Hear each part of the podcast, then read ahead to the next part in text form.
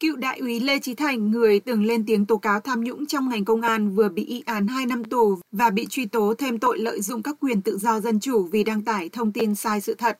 Theo truyền thông trong nước, Tòa án Nhân dân thành phố Hồ Chí Minh hôm 13 tháng 4 giữ nguyên bản án 2 năm tù mà ông Thành kháng cáo sau phiên xử sơ thẩm hồi tháng 1 năm nay vì cho là bị tuyên án quá nặng so với hành vi phạm tội chống người thi hành công vụ. Cựu đại úy 40 tuổi bị buộc tội liên quan đến hành vi cản trở cảnh sát giao thông sau khi bị phát hiện lái xe không có giấy tờ hợp lệ tại thành phố Hồ Chí Minh vào năm 2021. Ông Thành lúc đó đã không đồng ý lỗi vi phạm và quay phim phát trực tiếp trên mạng xã hội, kêu gọi mọi người chia sẻ. Theo thanh niên, ông Thành nói rằng việc livestream của ông chỉ nhằm mục đích muốn mọi người biết luật giao thông và để người thực thi công vụ thực hiện đúng pháp luật. Trước đó một ngày hôm 12 tháng 4, Viện Kiểm sát Nhân dân tỉnh Bình Thuận cho biết đã hoàn tất cáo trạng để truy tố ông Thành, nguyên đại úy công an trại giam Z30D của Bộ Công an ở Thủ Đức. Theo Điều 331 Bộ Luật Hình sự, một tội danh thường được chính quyền áp dụng cho những nhà hoạt động và những người bất đồng chính kiến hay lên tiếng chỉ trích lãnh đạo đảng với khung hình phạt lên tới 7 năm tù. Theo cáo buộc, từ tháng 7 đến tháng 10 năm 2020, ông Thành đã đăng tải lên Facebook nhiều video, bài viết xuyên tạc sai sự thật, xâm phạm quyền và lợi ích hợp pháp của Thứ trưởng Công an, lãnh đạo trại giam Z30D, ngành công an và tòa án nhân dân, theo VinExpress.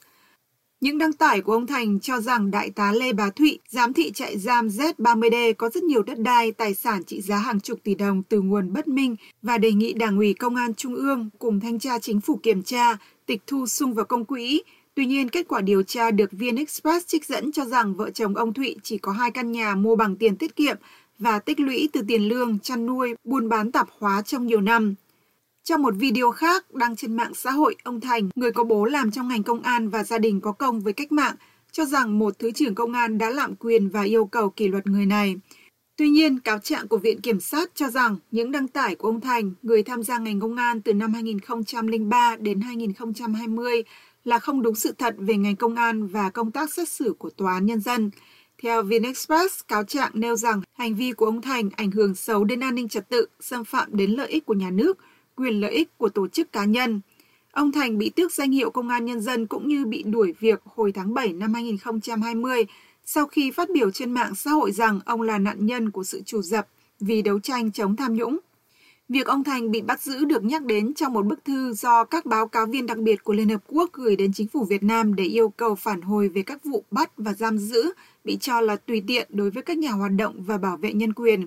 Các báo cáo viên của Liên Hợp Quốc nêu quan ngại của họ về điều luật 331 của Bộ Luật Hình sự, tức lợi dụng quyền tự do dân chủ khi được dùng để chống lại những cá nhân chỉ đơn giản thực hành quyền tự do biểu đạt và truyền đạt thông tin. Việt Nam ngày 14 tháng 4 sẽ bắt đầu tiêm vaccine ngừa COVID-19 cho trẻ em ở nhóm tuổi từ 5 đến dưới 12 tuổi theo báo điện tử chính phủ Việt Nam VGP. Theo VGP, tỉnh Quảng Ninh sẽ là địa phương đầu tiên triển khai tiêm vaccine COVID-19 cho trẻ ở độ tuổi này và sang tuần sau, việc tiêm sẽ được triển khai trên toàn quốc. Tin cho hay khoảng 8,2 triệu trẻ em mắc COVID-19 sẽ được tiêm vaccine trước Bà Dương Thị Hồng, Phó Viện trưởng Viện Vệ sinh Dịch tễ Trung ương, được dẫn lời cho biết lô vaccine Moderna đầu tiên do chính phủ Australia hỗ trợ đã về đến Việt Nam và sẽ được tiêm cho trẻ em ở Quảng Ninh. Theo báo điện tử chính phủ, ông Phan Trọng Lâm, Cục trưởng Cục Y tế Dự phòng cho biết rằng Việt Nam có khoảng 11,8 triệu trẻ em trong độ tuổi từ 5 đến dưới 12 tuổi, trong đó khoảng 8,2 triệu trẻ em trong số này chưa mắc COVID-19. Ông Lân được trích lời nói rằng ngành y tế sẽ triển khai tiêm đủ hai mũi cho nhóm trẻ này trước – cố gắng hoàn thành trong quý 2 năm 2022 và khoảng 3,6 triệu trẻ đã mắc COVID-19 sẽ triển khai tiêm vào tháng 7 và tháng 8, tức là khoảng 3 tháng sau khi trẻ mắc COVID-19. Tin cho hay Việt Nam sử dụng hai loại vaccine phòng COVID-19 của Pfizer và Moderna để tiêm cho trẻ từ 5 tới dưới 12 tuổi. Theo Bộ Y tế Việt Nam, tới ngày 12 tháng 4, Bộ này đã tiếp nhận tổng số 232,6 triệu liều vaccine phòng COVID-19, hiện đã phân bổ 2,11 triệu liều và Việt Nam đã tiêm gần 209 triệu liều.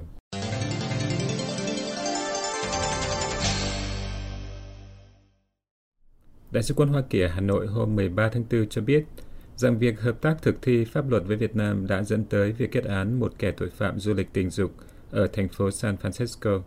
Theo cơ quan ngoại giao này, Tòa án quận Bắc California cuối tháng trước đã kết án công dân Hoa Kỳ Paul Botner 11 năm tù vì các tội danh liên quan tới hành vi xâm hại tình dục với trẻ vị thành niên Việt Nam. Trang web của Đại sứ quán Hoa Kỳ cho biết rằng ông Botner bị kết án vào ngày 31 tháng 3 vì ba lần phạm tội du lịch với ý định thực hiện hành vi tình dục bất hợp pháp và một lần phạm tội thực hiện hành vi tình dục bất hợp pháp tại nước ngoài với các bé trai tại thành phố Hồ Chí Minh. Phía Mỹ cho biết rằng văn phòng cơ quan điều tra an ninh nội địa tại Tổng lãnh sự quán Hoa Kỳ tại thành phố Hồ Chí Minh đã hoàn tất thành công công tác điều tra phối hợp cùng văn phòng điều tra an ninh nội địa sân bay quốc tế San Francisco và Bộ Công an Việt Nam. Tin cho hay, cơ quan điều tra an ninh nội địa Mỹ tại thành phố Hồ Chí Minh đã xác định, định vị và phỏng vấn hàng loạt bé trai chưa vị thành niên được cho là bị ông Botner xâm hại. Quyền Tổng lãnh sự Robert Greenan được dẫn lời nói trong thông cáo rằng vụ án này là một lời cảnh tỉnh đáng tiếc rằng những kẻ săn mồi tình dục trẻ em vẫn tiếp tục nhắm mục tiêu vào những đối tượng dễ bị tổn thương tại Việt Nam và các quốc gia trong khu vực với suy nghĩ rằng nguồn nạn nhân tiềm năng và sự cách biệt với hệ thống pháp lý hình sự Hoa Kỳ sẽ tạo điều kiện cho chúng trốn tránh khỏi sự truy cứu. May mắn thay, các cán bộ thuộc lực lượng thực thi pháp luật hiện nay đã có mối liên kết toàn cầu và bằng sự tận tâm và hợp tác với các đối tác quốc tế trong vụ án này, cơ quan điều tra an ninh nội địa đã có thể mang công lý trở lại cho những nạn nhân nhỏ tuổi, ông Grennan nói theo Đại sứ quán Mỹ. Cũng liên quan tới việc hợp tác thực thi pháp luật Việt-Mỹ,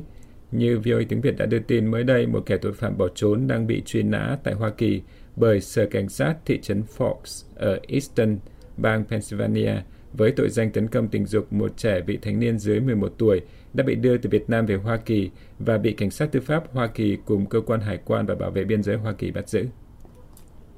Việt Nam trong thời gian qua đã thực hiện việc nâng cấp trên các thực thể mà họ chiếm đóng ở quần đảo Trường Sa, nơi có tranh chấp với Trung Quốc trên Biển Đông, theo một khảo sát gần đây của sáng kiến minh bạch hàng hải châu Á, AMTI, thuộc một trung tâm nghiên cứu ở Hoa Kỳ. Khảo sát mới nhất của AMTI thuộc Trung tâm Nghiên cứu Chiến lược Quốc tế CSIS có trụ sở ở thủ đô Washington nói rằng trong vòng 6 tháng từ tháng 10 năm 2021 đến tháng 3 năm nay, Việt Nam đã tham gia vào hoạt động nạo vét và đắp nổi mới tại ba địa điểm mà họ chiếm đóng ở quần đảo này. Khảo sát được đưa ra cuối tháng trước còn cho biết Việt Nam đã tiếp tục các hoạt động nâng cấp nhẹ và xây dựng các tòa nhà mới trên một số tiền đồn tại quần đảo mà Đài Loan cũng có tranh chấp chủ quyền. Tuy nhiên, việc nâng cấp và mở rộng các đảo của Việt Nam theo CSIS là nhỏ so với quy mô xây dựng rất lớn trên các đảo của Trung Quốc từ năm 2013 đến năm 2016. Mặc dù vậy, khảo sát của trung tâm này đánh giá rằng những hoạt động của Việt Nam gần đây đánh dấu một sự tăng tốc nhẹ về tốc độ cải thiện đối với các cơ sở của họ ở quần đảo Trường Sa. Điều này theo CSIS có thể khiến Hà Nội hứng chịu những lời chỉ trích từ Bắc Kinh và các bên khác. CSIS cho biết các khảo sát sắp tới của AMTI sẽ cho thấy Việt Nam không phải là bên tranh chấp duy nhất vẫn đang tiến hành xây dựng mới ở Trường Sa. Ngoài Trung Quốc và Đài Loan, còn có Philippines, Malaysia và Brunei cũng có tuyên bố chủ quyền về quần đảo Trường Sa. Trung Quốc đòi chủ quyền đối với hầu hết quần đảo này bằng đường lưỡi bò chín đoạn đã bị một tòa trọng tài quốc tế ở La Hay bác bỏ trong một phán quyết đưa ra hồi tháng 7 năm 2016. Trong khi đó, Đài Loan chiếm đóng đảo Ba Bình, hòn đảo lớn nhất tại Trường Sa, và Philippines chiếm đóng 8 đảo thuộc quần đảo này. Malaysia, nước có tranh chấp trên thực tế muộn nhất ở quần đảo Trường Sa, chiếm đóng 5 bãi đá và bãi cạn, trong khi Brunei là quốc gia duy nhất có tuyên bố chủ quyền về quần đảo này nhưng không chiếm đóng đảo nào. Theo khảo sát của AMTI, Việt Nam bắt đầu công việc nạo vét và đắp nổi tại ba thực thể, gồm đảo Phan Vinh, đảo Nam Yết và đảo Sơn Ca từ tháng 10 năm ngoái. Dựa theo các hình ảnh vệ tinh mà CSIS thu được, báo cáo này cho biết hai đảo Phan Vinh và Nam Yết đã được bồi thêm khoảng 50 mẫu Anh, tức hơn 202.000 mét vuông đất mỗi đảo, trong khi đảo Sơn Ca được đắp thêm chỉ 7 mẫu Anh, tức hơn 28.000 mét vuông.